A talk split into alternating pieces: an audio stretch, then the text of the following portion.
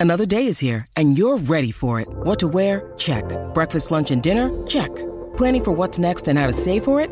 That's where Bank of America can help. For your financial to-dos, Bank of America has experts ready to help get you closer to your goals.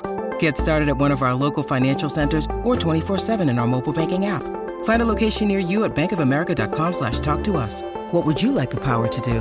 Mobile banking requires downloading the app and is only available for select devices. Message and data rates may apply. Bank of America and a member FDIC.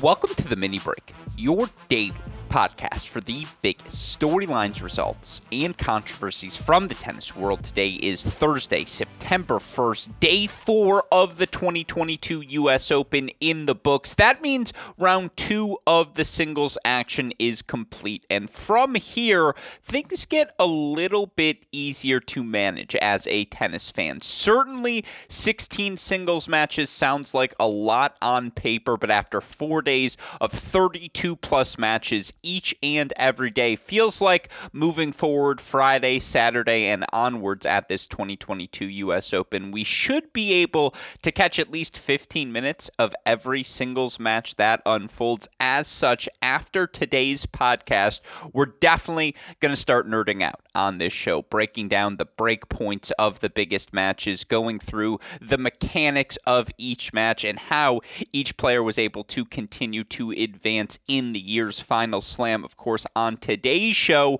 we're still going to look big picture, and I've introduced some segments onto this mini break podcast to try and help organize our breakdown of each and every day of this 2022 U.S. Open. As such, my plan for today's show run through all of day four's notable results, in particular, focus on the best thing I saw today to start the show. And in this instance, that's Aryna Sabalenka versus Kaia Kanepi. The number six seed Sabalenka remains a viewing experience unlike any other in professional tennis. Sabalenka down a set in 5 1, comes back, earns a dramatic three set victory, and advances at this 2022 U.S. Open. How she did it, I'm still not entirely sure. And I went back and watched the biggest stages of that match twice to try and grasp some sort of understanding of what happened, but it was typical Aryna Sabalenka. You get 10 minutes of scratch your head, what the hell is happening on court, combined with 15, 20 minutes of excellence. And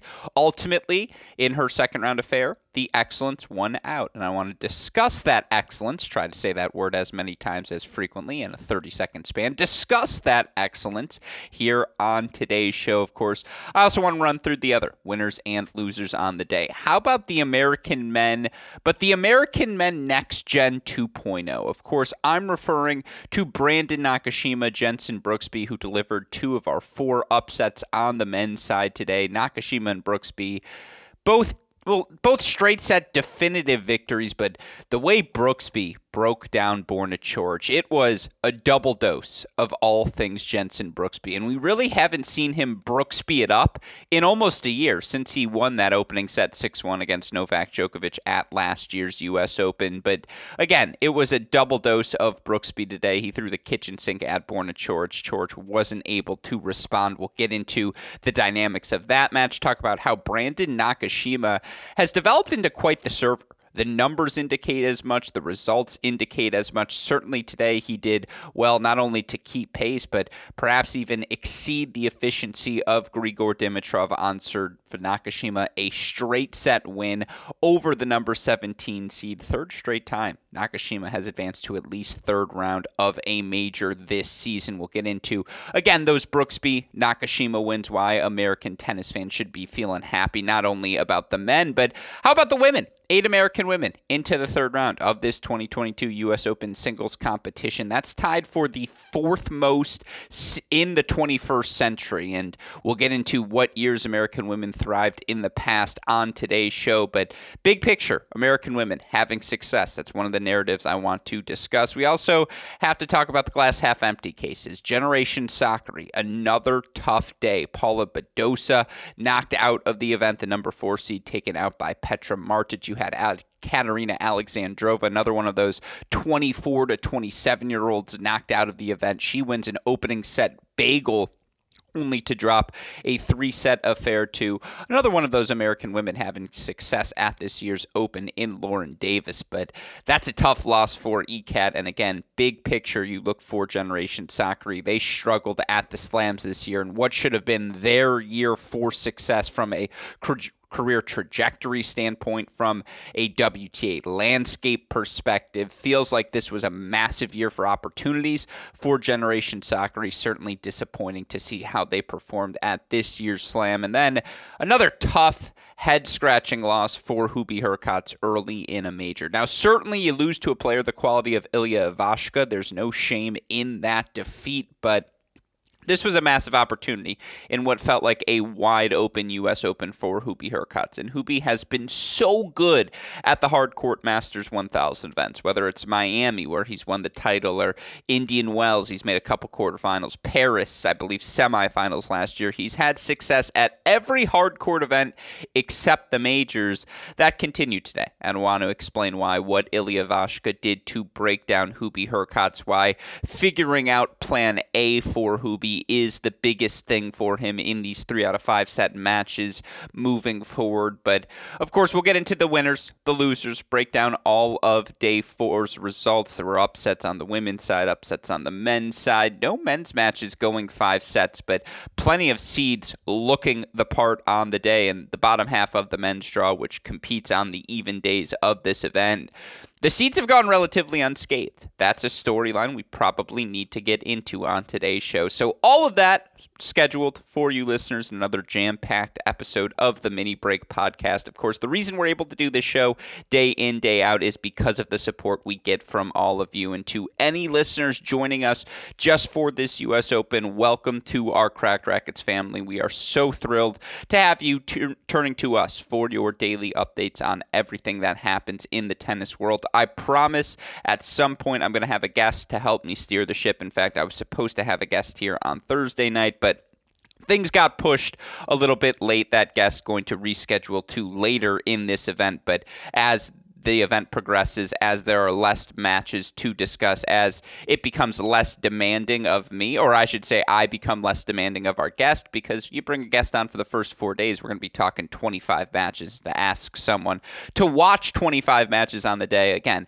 that's a big ask from me to any prospective guest. That said, as there are fewer matches every day, I feel like that's less of a burden to put on someone's shoulders. So we'll have some guests to make this podcast the discussion we know it can be, of course. We also know listeners require a daily podcast to help break down everything that happens in the tennis world day in, day out. We try to provide that here at Cracked Racquets, not only during the slams, but all year round. So if you are a new listener, stick around. Why don't you, after this U.S. Open, get in on the daily nerddom of the tennis world like we love to do?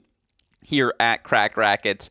That said, shout out to our friends at Tennis Point as well for their continued support of this show. Go to tennis-point.com for the latest and greatest products. Use our promo code CR15 to let them know that we sent you there. With that said, let's get into day four of this 2022 US Open. And again, I want to start with the single best thing I saw on the day has to be Aryna Sabalenka. The number six seed, 24 years old, remains inexperienced, unlike any other. And of course, for Aryna Sabalenka here in this 2022 season, the big number for her has been the double faults. You look for Sabalenka coming into this U.S. Open, she had hit 318 double faults on the season. The next closest player in terms of total double faults on the season amongst top 50 players in the women's game. Coco Gauff with 214. So she's hit 104 double faults less than Sabalenka coming into this event. For perspective, the gap between Sabalenka and Gauff is as big as the gap between Gauff and Ons Jabeur, who's hit the 23rd most double faults this season. She's hit 107 overall on the year. Again, first to second is as big as the gap from second to 23rd.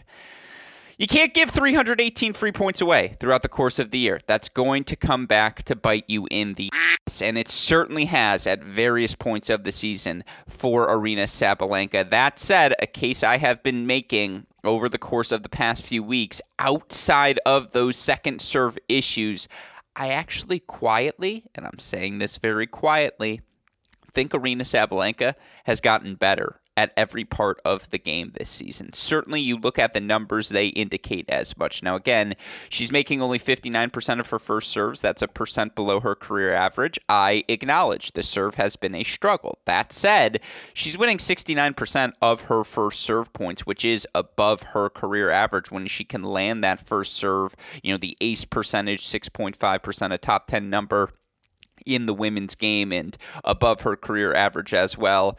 That first serve continues to flash the ability to be elite. Of course, the second serve win percentage has plummeted given her double fault percentage, 11.5%. Obviously leads the WTA Tour this season, but her break percentage, 36.5%.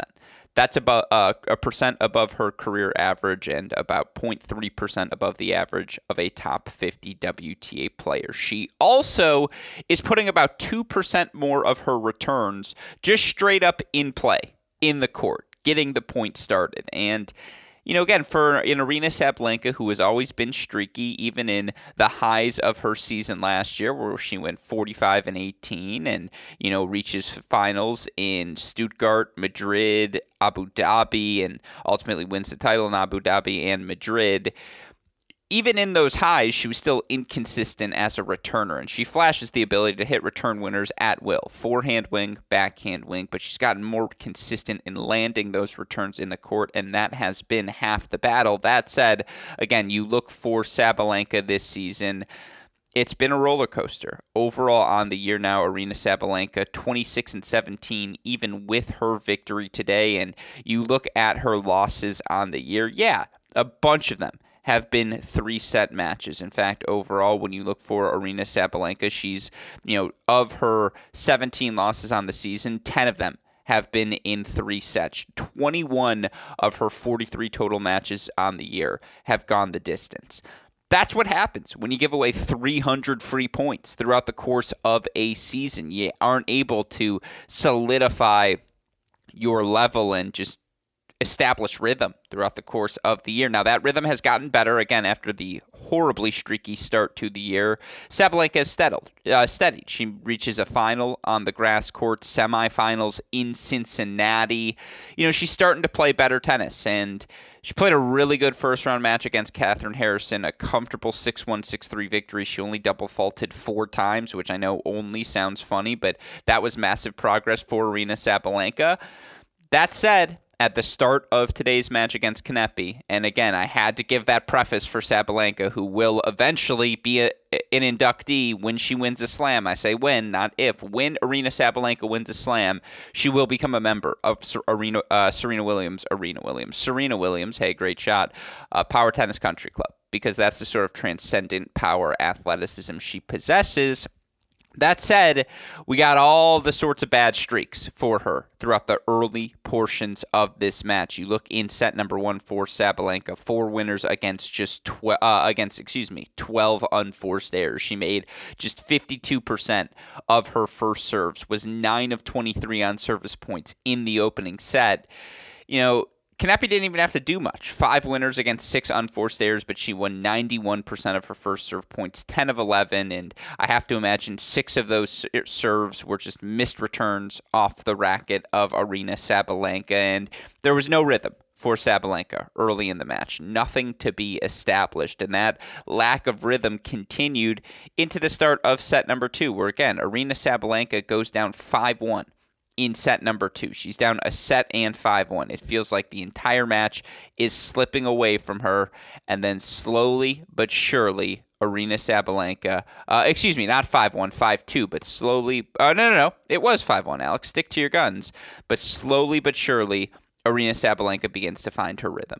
You know, she holds at love, 4 5 3. She breaks at 15, 4 5 4. And now all of the sudden, Aryna Sabalenka is back in this match. And, you know, for Sabalenka, all it takes is a second That's what makes her so polarizing and captivating as a player. Is it takes one little 10 minute run, and because her power is so transcendent, because that first serve can be so dominant, and in the second set, you know, she makes 73% of her first serves, wins 67% of those first serve points.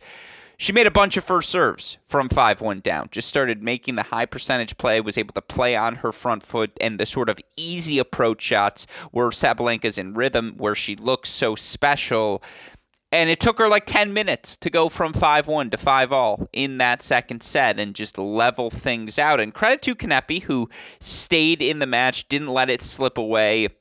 You know, forces a breaker, has a couple of match points in that second set breaker. Sabalenka comes up with a big serve, comes up with a big return down the center of the court to fight off a couple of those match points. And, you know, for Sabalenka, 10 winners against 18 unforced errors in set number two sounds bad but it was really the first set in six games she was awful and then she woke up and it was a completely different Aryna Sabalenka. And then in set number three, she played a measured set of tennis 14 winners against 11 unforced errors. Had one break point chance. She manages to convert it. Fights off three break points, two of the three with good first serves. And she only made 57% of her first serves in the closing set. But she won 71% of her first serve points. She wasn't spraying on the return of serve. She was working her way into just about every Kanepi service game. You know, she goes six of eight at the net in that third set. She just was confident, controlled, in command, opening up the court extraordinarily well, hitting the three quarters ball that so frequently she just refuses to hit. And that's part of the reason why she's so streaky. But again, I thought Sabalenka looked Uh, she was two completely different players throughout the course of this match. And how many times have we seen Aryna Sabalenka lose this exact match at the slams? Whether it be you know the three sets to Giorgi at Roland Garros this year, whether it be the three sets to Kanepi in Australia earlier this season, whether it be, you know, last year, three sets against Fernandez, three sets against Pliskova, three sets against Pavlyuchenkova, you know, three sets against Serena in Australia. Sabalenka's lost a lot of three set matches at the Slams. I just mentioned it. What, er, six of her last seven losses or her last six losses at the Slams have all been in three sets? She gets through in three sets in this match. And now the draw opens up for Sabalenka because again, Elena Rybakina, her who was the seed in her immediate section, has already been knocked out of the event. So she gets former world junior number one, but 21 year old Clara Burel, who does not have the late slam experience that Sabalenka does, will not be accustomed to the power tennis Sabalenka is able to play. The draw is open for Aryna Sabalenka. After that would be the winner of Alize Cornet and Danielle Collins. Now, Cornet would make life miserable because she puts a million balls in play, but that match is on Sabalenka's racket. Similarly, while Collins has won two straight set matches, who has had better form since Australia this year. Even with the ups and downs, you probably take the season of Sabalenka over Collins since Collins made that Australian Open final. I mean, Rita Sabalenka should make the quarterfinals of this 2022 U.S. Open. And once she's in the quarterfinals, I mean, you look at that top half Martic, Azarenka, Pliskova, Bencic, those are all good players. Those are all beatable players. And that's why Sabalenka's on my short list of the six players I think can win this event still. I would have Iga, Sabalenka, Caroline Garcia, Bianca Andreescu, Coco Gauff, Madison Keys. Those and and Ons Jabeur probably belongs on that list as well, given her consistency. I think that's the list of players. I wouldn't take Pegula simply because Pegula has to play Iga in the quarterfinals, and that's always just been such a tough matchup for Pegula because she can't create pace at an elite level easily, and she is a re- respond and absorb and redirect sort of player, and you just can't do that against Iga. You have to be able to inflict some damage and assert yourself from the start. That said, you guys got to get through Zheng Qinwen, you know, a Pegula, and then a Sabalenka just to get to the finals. It's a tough path for Iga. She's got some tough sledding rounds, four quarterfinals, semifinals, and Sabalenka would get her at the end of that run. I mean, look, 11 double faults for Sabalenka. On paper, that doesn't sound great. It's like half her season average. She's been hitting that 20 mark. And again, to even give away seven fewer free points than usual it makes a difference in a 6-4 in the third match. So credit to Iga Swiatek, uh, excuse me, Aryna Sabalenka, who again 2-6, 7-6, 6-4, 6-2, 5-1 down. She comes back, reaches the third round at the U.S. Open, and look, Kaia Kanepi's had a great season. I think for Kaia Kanepi, the oldest player in the top 100, she's going to end this year no lower than number 40. She's currently number 31 in the live rankings. I mean, she gets to set her schedule. That's why you continue to play because you're playing all the slams, you're playing all the big events, you get to travel to the biggest cities, and uh, the accommodations are at their best. Shout out to uh, Kaia Kanepi, but who's had a great year. But again, credit to Aryna Sabalenka, who's quietly 10th in the points race. And yes, she has semifinal points to defend, but, you know, by making the third round, she at least holds on to that nine spot in the top 10 rankings. I mean, given outside of Iga, we don't know what the rest of the field's going to look like the next decade. Does Sabalenka have as high of an upside as anyone on the WTA tour right now? In my opinion, absolutely. And so Aryna Sabalenka winning from 6 2 5 1 down in the erratic fashion that she does, the winner she's able to produce, the on the run athleticism and power she's able to generate. Best thing I saw on day number four of the U.S. Open. But with that said, let's transition. Who won? Who lost the day? What are the storylines we should take away from this final day of second round play? Hey, great shot on the rhyme. Let's start with the American men next gen 2.0 because they were responsible for two of the biggest upsets we saw on the day and a reminder coming into day four, this bottom half of the draw, there were no seeds upset in round number one in the bottom half of the draw. That's the first time that's happened at a slam this season in round one, where an entire half goes unscathed in a single day as such, you knew the dam was going to break at some point. And for it to be two young Americans and not the Fritz, Paul, Opelka, gener- Tiafoe generation, which have really all established themselves as seeds at these slams moving forward. And, you know, Opelka doesn't play. Fritz gets knocked out by Brandon Holt, obviously, in the opener. But Tiafoe, Paul, Holting seed, both into round number three of this 2022 U.S. Open, that they're going to be joined by not Sebi Korda, who of course Tommy Paul knocked out in five sets yesterday, but by Brandon Nakashima and Jenson Brooksby, again, speaks to the emerging depth we see in American men's tennis. And let's start with Brooksby who was the hottest thing since sliced bread during the 2021 season. I mean, Brooksby's rise last year, not only was it precipitous, it was borderline unprecedented. He goes 49 and 12, winning 80% of his matches on the year. Obviously, starts out on fire, winning a couple of challengers, making a couple other challenger finals. He then goes qualifies for Roland Garros and, you know, finals Newport semifinals City Open, takes a 6 1 opening set over Djokovic in the fourth round of last year's U.S. Open. And by the way, beat Fritz and Karatsev on that way to that fourth round before semifinaling Antwerp at the end of the year. Again, 49 and 12 at age 20 years old, going from outside the top 200 to inside the top 50. That only happens to special talents on in professional tennis and on the ATP tour.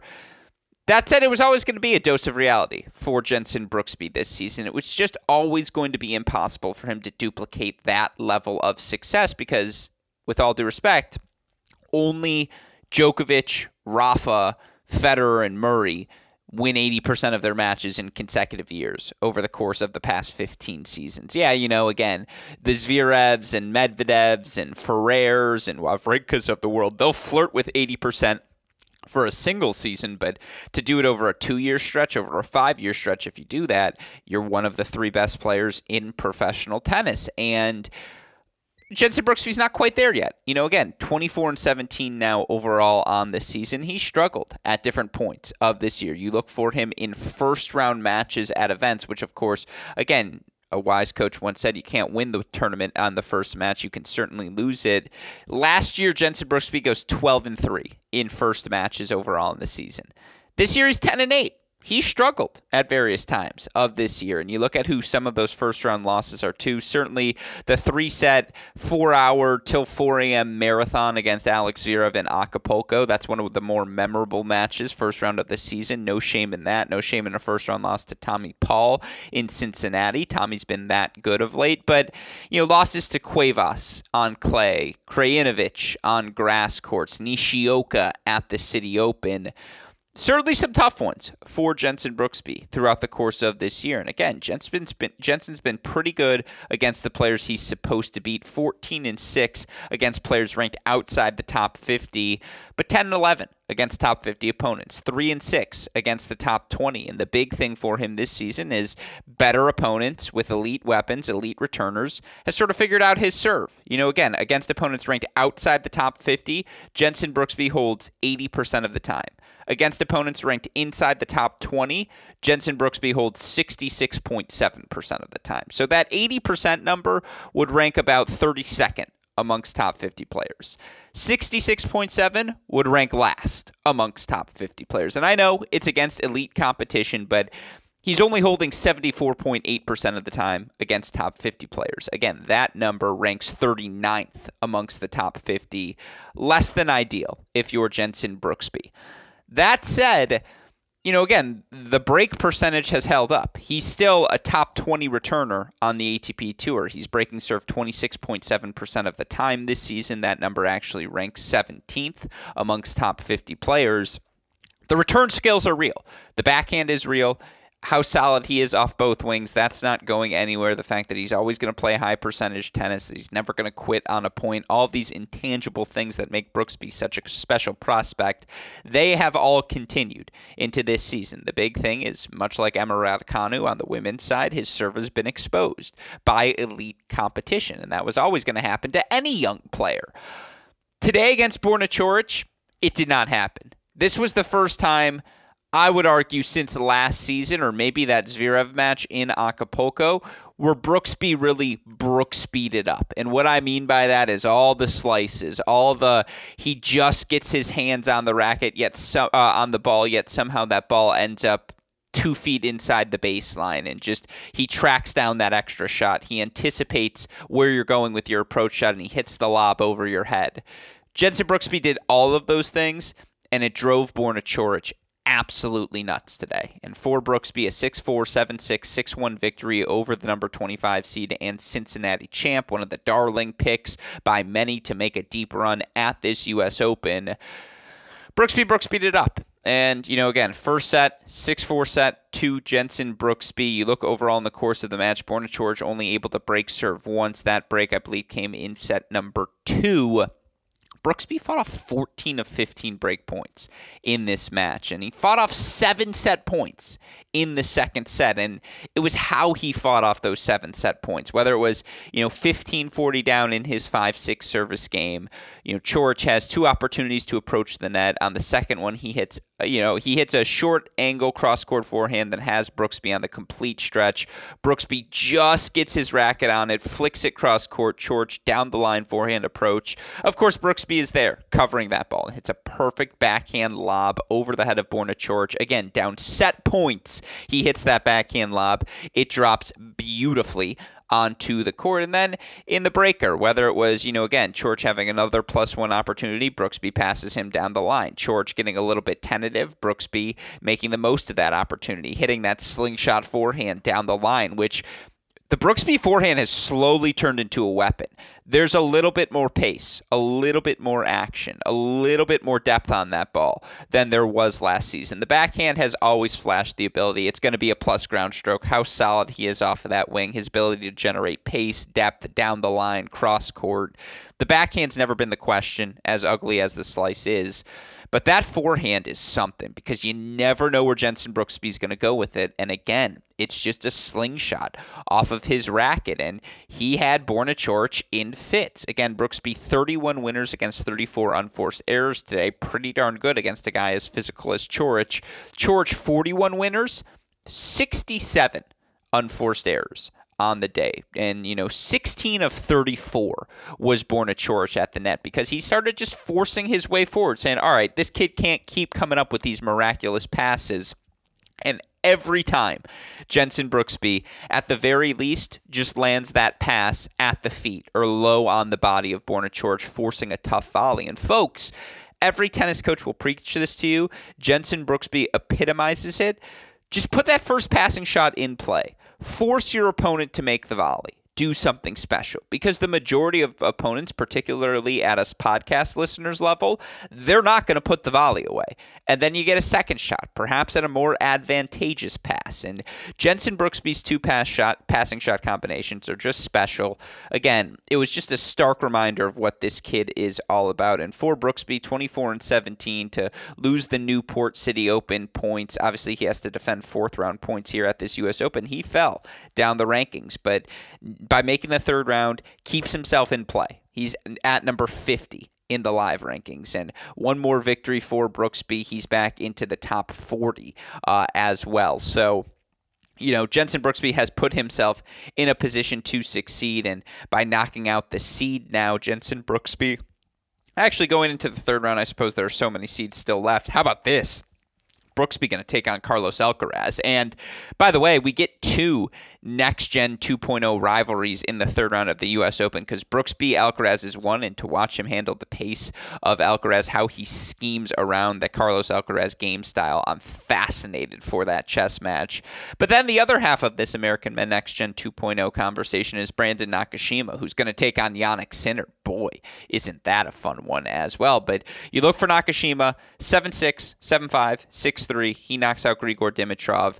Isn't broken throughout the course of the match and faced three break points in set number one. Dimitrov didn't face any break points in that opening set. They go to a breaker, and then it's Brandon who doesn't flinch in the breaker. Five six, he's or he's up six five in that breaker. Dimitrov double faults the set away to Nakashima, and you look for Brandon all match long. Twelve aces against no double faults wins 56 of 70 first serve points, 80% conversion rate, 20 of 33 on second serves, 9 of 13 at the net, 32 winners against 27 unforced errors. He was just extraordinarily efficient today.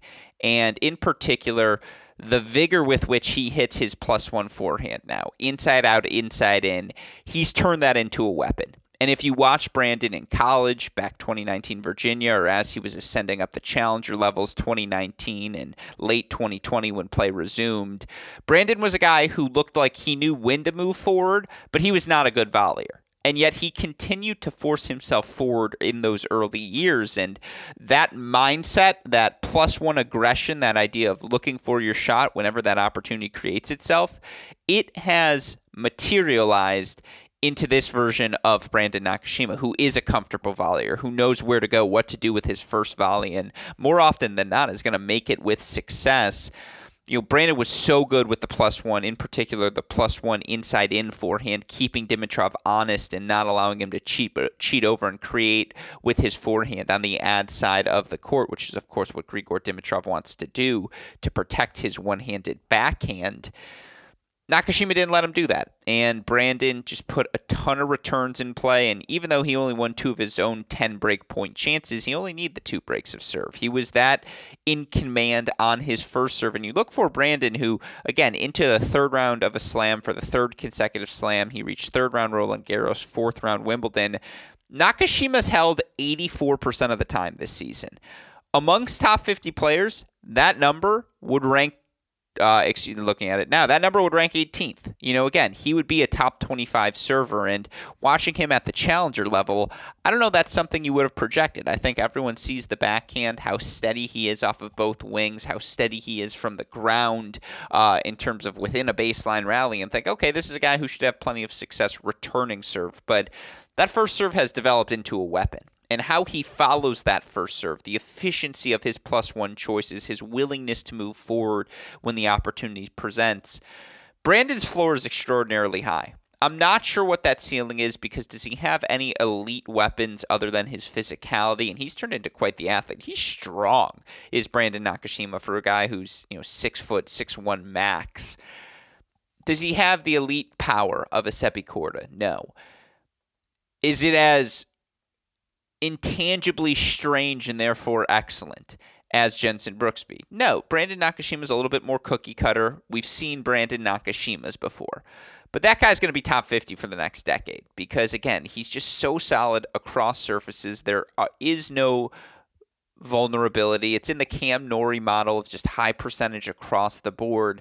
So lots of love about Brandon Nakashima's game. And Brandon had fallen down to number 69 in the rankings because he didn't get points for his fourth round appearance at Wimbledon. But with this win, Brandon now back up to number 67 in the live rankings. And with one more victory, Brandon will be all the way back up to number 54. And he belongs in the top 50. He shouldn't have to play qualifying at Masters events anymore. I think he's that good across surfaces, across the board. And his ATP results, as we've documented throughout the course of this season, you look for him on the clay. Not only did he make third round uh, Roland Garros, but you know, again, he went and played Barcelona, won a match there. Went and played Rome, Madrid qualifying, qualified in Rome. Actually, he went the hard route because he wanted to test himself on a surface that he's uncomfortable with, and I thought it paid dividends for him this season. And so, again.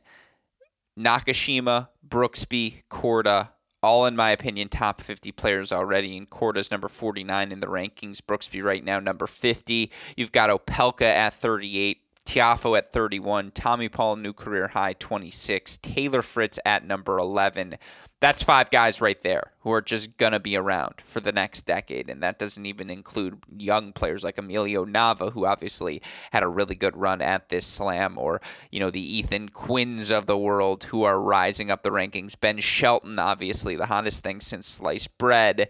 So a lot of talent, a lot of depth in this young American. Zach uh, Svajda always needs to be shouted out in this young class of American men's tennis players. And so, if you're a fan of American tennis, I think this is something all of us should start getting excited about. And again, primetime matchups Nakashima versus Sinner, Alcaraz versus Brooksby.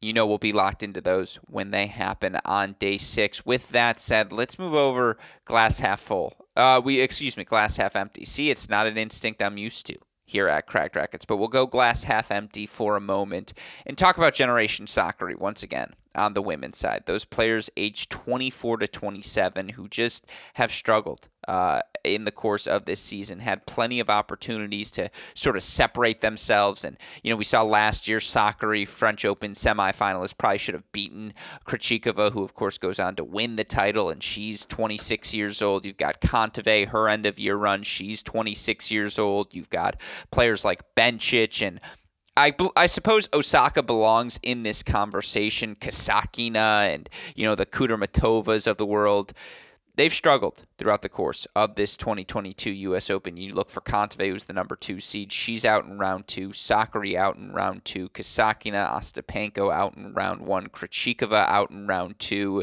You can add Paula Badosa to the list of Generation Sakkari players eliminated. Badosa out in round number two as she's eliminated in three sets by Petra Martic.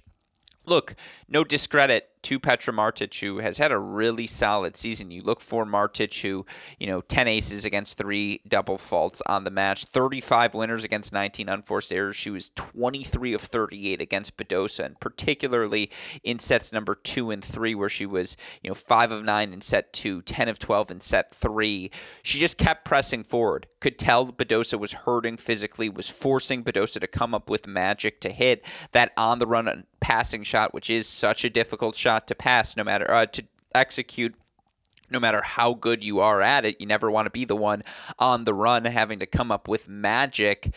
Badosa wasn't able to do it in sets number two and three. Martic continued to pressure her as she should have. And again, for Petra Martic, who wins the title in Lausanne following Wimbledon, quarterfinal to Warsaw, and, you know, played a pretty good match against Caroline Garcia, I thought, in Cincinnati, despite losing in three sets. You look for Martic now overall on the year. She's 30 and 17 this season, winning 64% of her matches, second best in her career.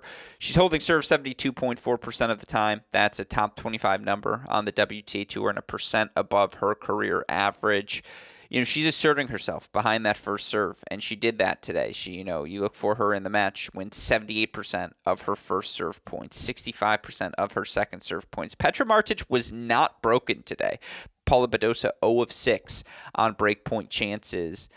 I mean, for Badosa, I believe made fourth round in Australia, maybe fourth round Roland Garros, but no quarterfinals for Badosa at the majors this year. No quarterfinals for Kontaveit at the majors this year. Kasatkina, despite all the non-major success, yes, she makes the quarterfinal at the French Open, but that's her only big run at the majors. Ostapenko wins in the Middle East. She kind of flops out of all of the majors this season. And, you know, Bencic is into the third round. Sabalenka is into the third round. Keys is still alive as well. Kudermetova has actually played great and is still alive in this event, but that it's just Sabalenka, Bencic, Keys, and Kudermetova still competing amongst this generation Sakkari, that all of those other players have already been eliminated. And some of you may uh, may quibble, quabble, whatever it is, with my definition of Generation Sakkari ages 24 to 27, but that's traditionally when you are in or ascending towards your prime. And I would give players like Fernandez, Raducanu, Gauff,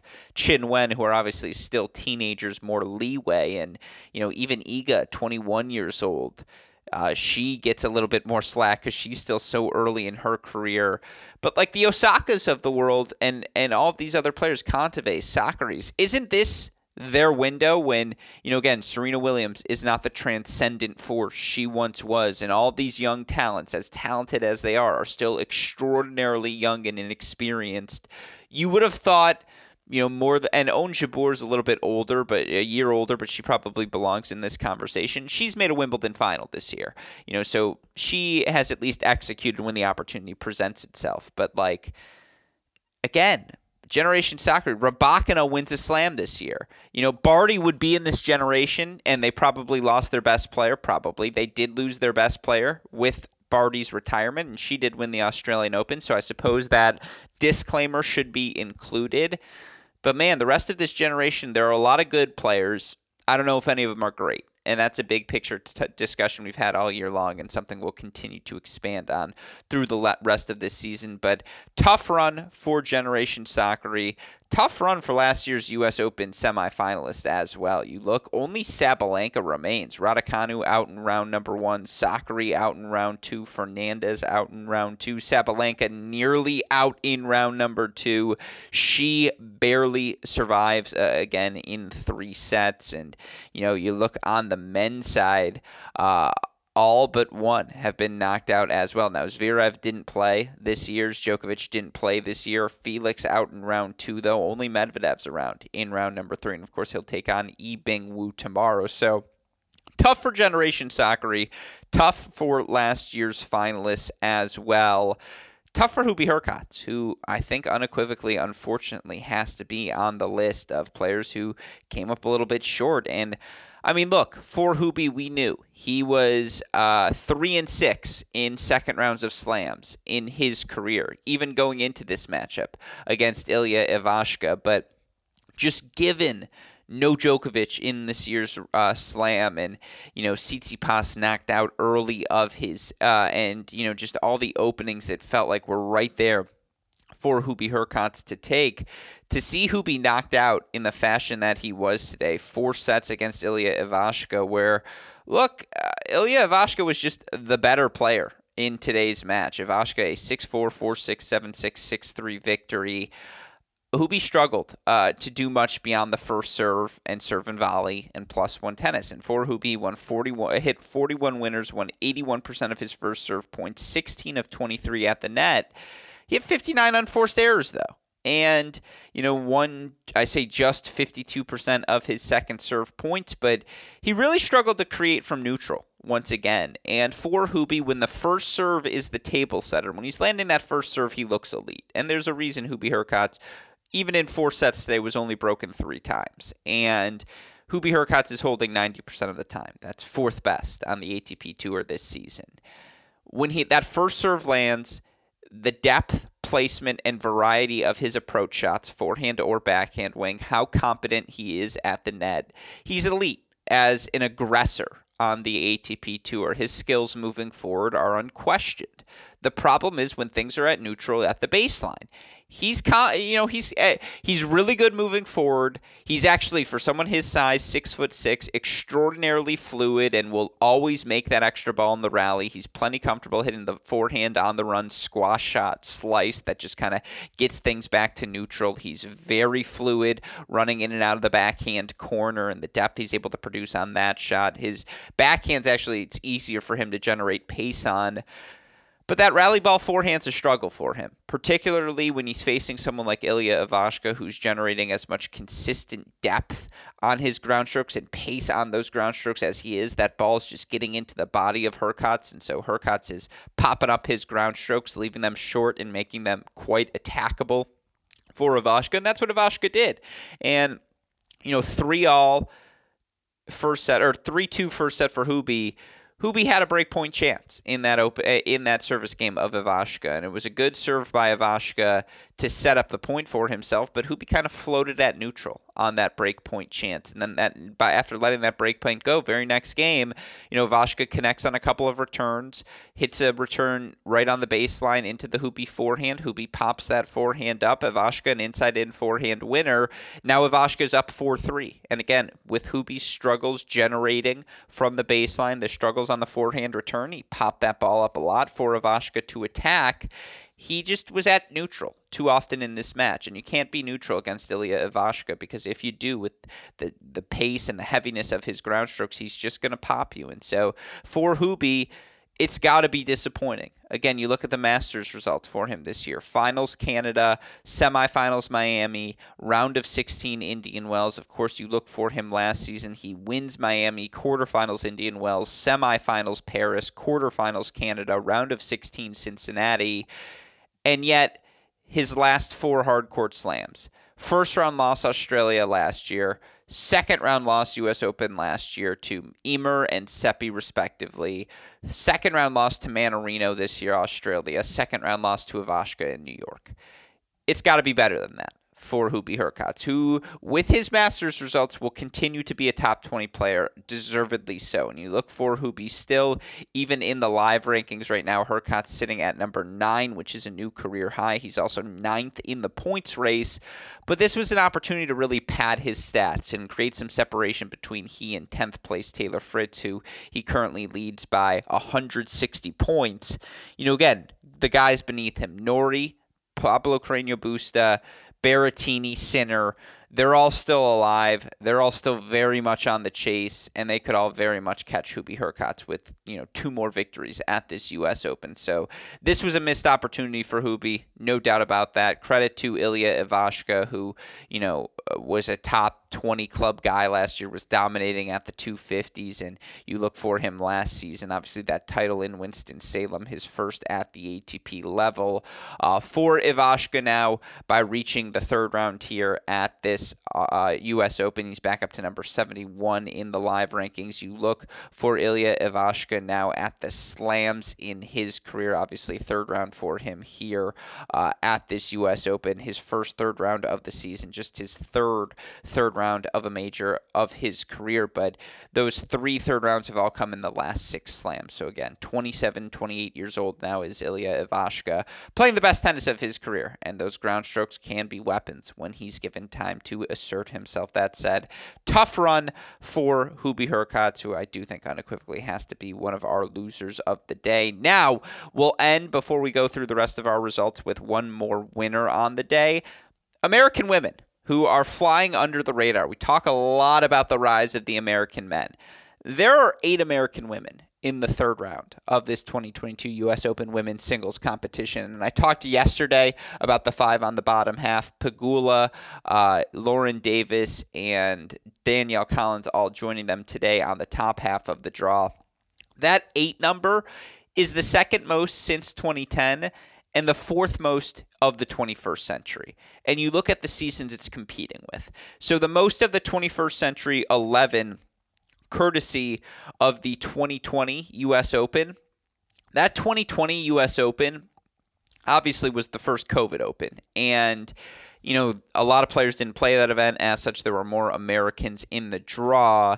You throw that one out. The other years, though, 2000, 2001, 2002, when there were 10 plus Americans, which is more than the eight this season, but there were 10 Americans in 2001 and 2002 you know, those are the Serena years, Venus years, Davenport and Amy Frazier, and just all these different names where the depth in American women's tennis was unprecedented and unmatched. And right now, again, you look at the eight American women remaining. Pegula's got a tough because she's in Iga's quarter.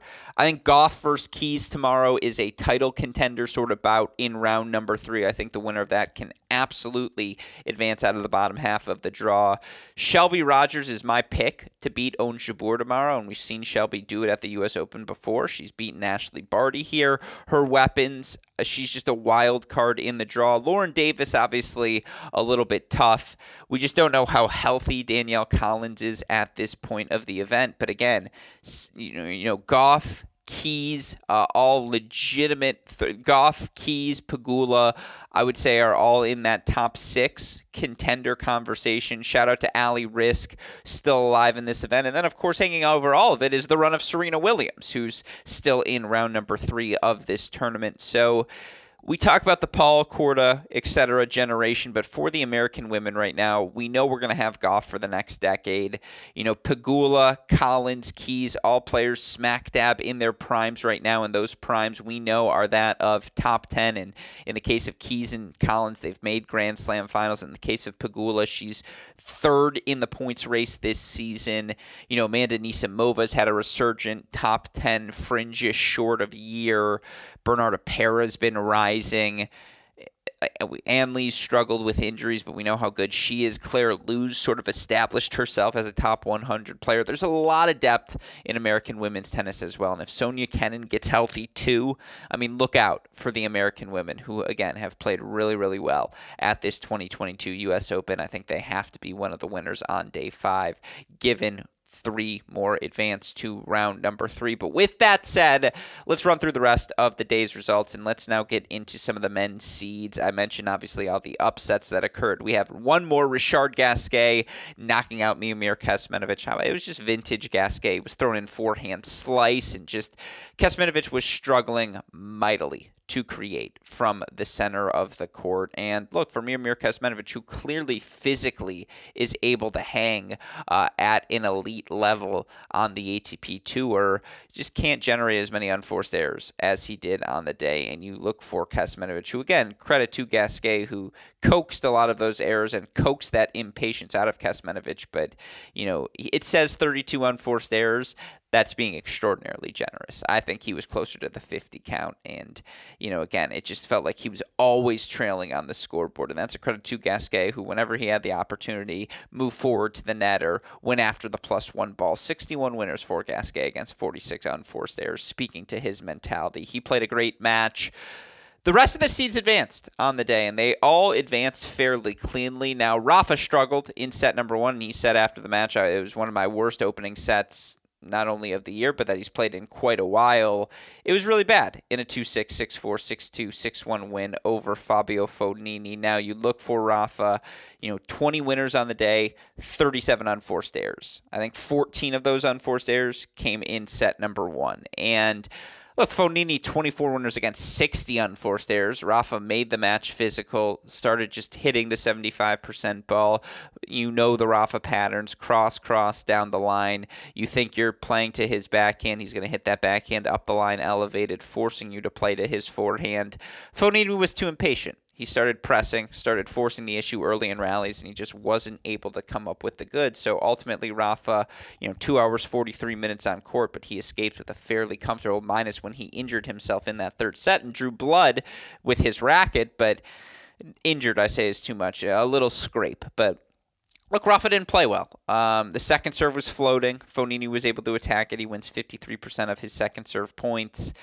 Rafa was out of rhythm in set number one. That said, he returned much better in sets two, three, and four. He does seem healthy enough physically where he's able to work his way into these matches. The question is, is there anyone in his draw who can make him pay for these slow starts? And, you know, next up, he's got Richard Gasquet The answer to that question is no. Gasquet 17, uh, 0 17 against Nadal in his career. Lefty, one handed backhand. Rafa feasts on those matchups.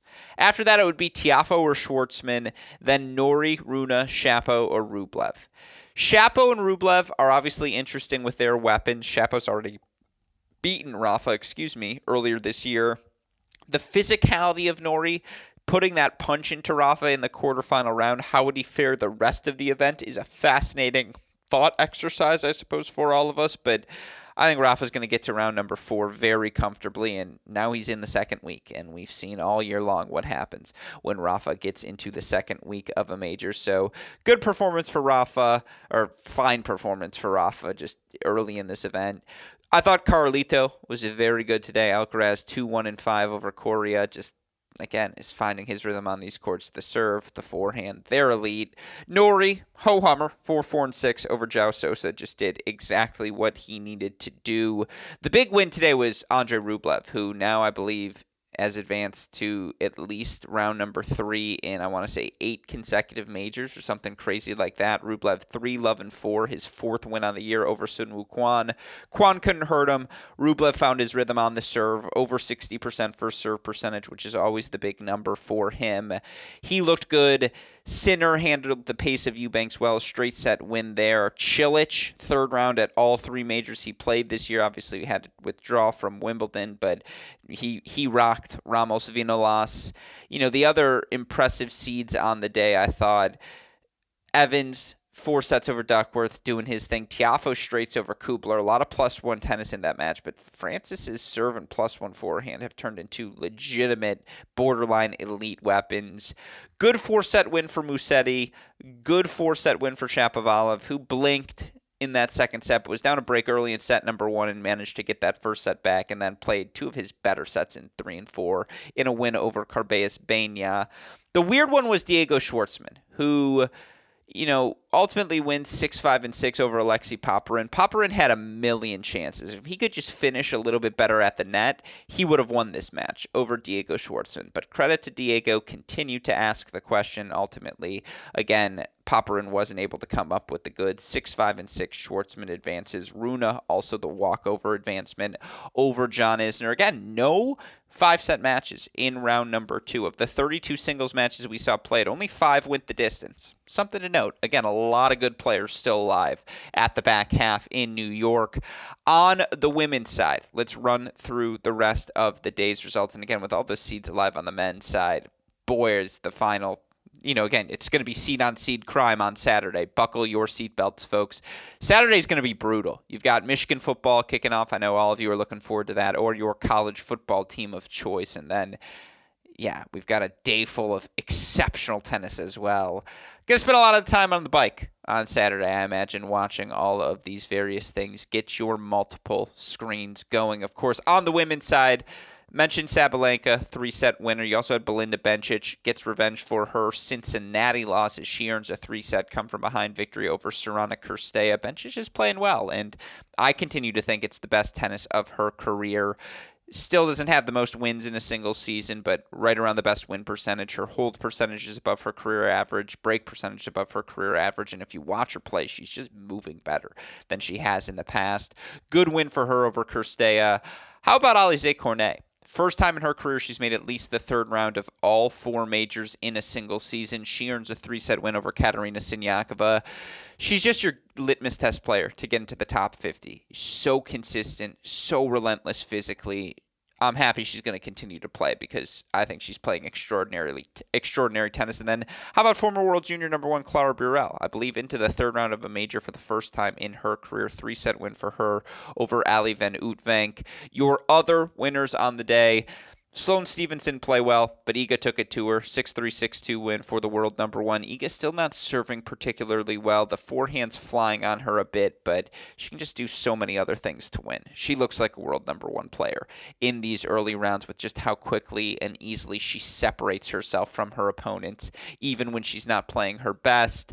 Muguruza did a really good job of just knowing, okay, I can pick on the Linda Fruhvirtova forehand whenever I'd like. And, you know, Fruhvirtova loses the first set 6 love, was 5 1, uh, 4 1 up, excuse me, in the second set. Actually had love 40, but Muguruza, two backhand winners to the Fruhvirtova forehand wing to fight off a couple of the break points. And ultimately, Muguruza, five straight games, 6 love, 6 4. First time she's won consecutive matches since February.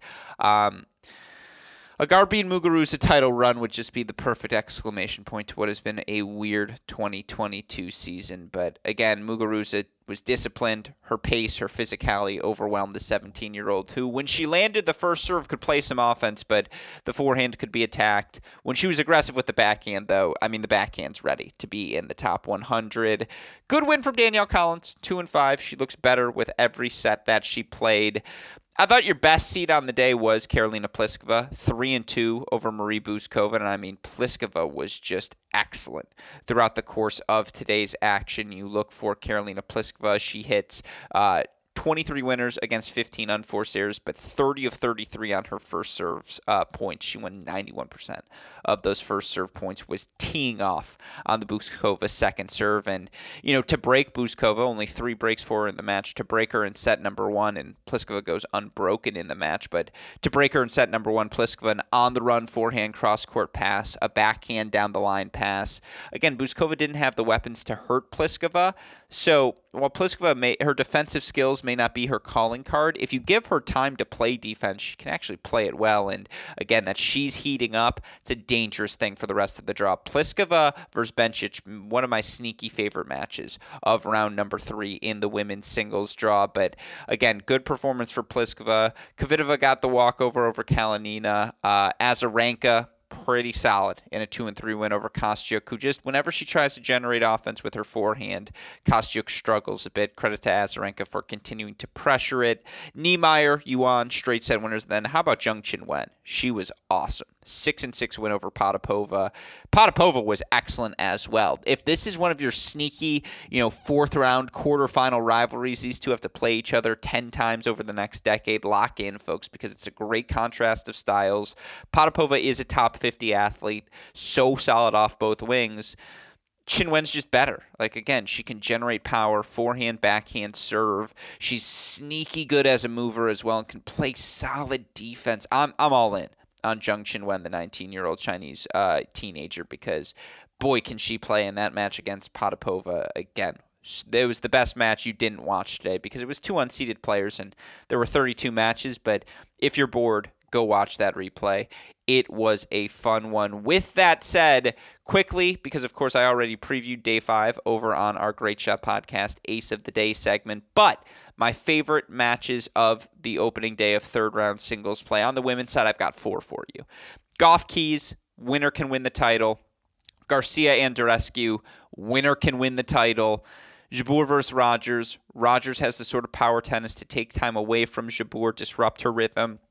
I think that one goes three sets at least, and then how can you not be buckled in for any Serena match as she takes on Ajla Tomljanovic? On the men's side, I've got six of, of the eight matches. I'll be locked in on Rune Paul, physicality at its finest. Berrettini Murray, can Murray pull off the spectacular against a relatively big, I mean, a big server, but it's a relatively simple game plan.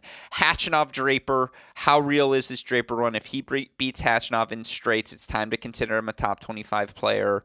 Wolf Kyrgios, plus one tennis. de Minaur Carreño Busta, physicality. It's Rune Paul light and then Medvedev Wu because I'm a nerd. But again, should be another extraordinary day of tennis. And of course, we will be back here tomorrow to recap all of it, hopefully with our first guest of the week. Of course, a shout out as always to our super producer Daniel Westoff uh, for the of an editing job he does day in, day out, making all of our Cracked Racquets content possible, whether it be this show or Ace of the Day segment where we preview all the action and so much more. Of course, a thank you to our friends at Tennis Point as well for their continued continued support. And remember, it's tennis-point.com. The promo code is CR15. With that said, for our extraordinary super producer, Daniel Westoff, our friends at Tennis Point, from all of us here at both Cracked Racquets and the Tennis Channel Podcast Network, I'm your host, Alex Gruskin. You know what we say. That's the break. We'll talk to you all tomorrow. Thanks, everyone.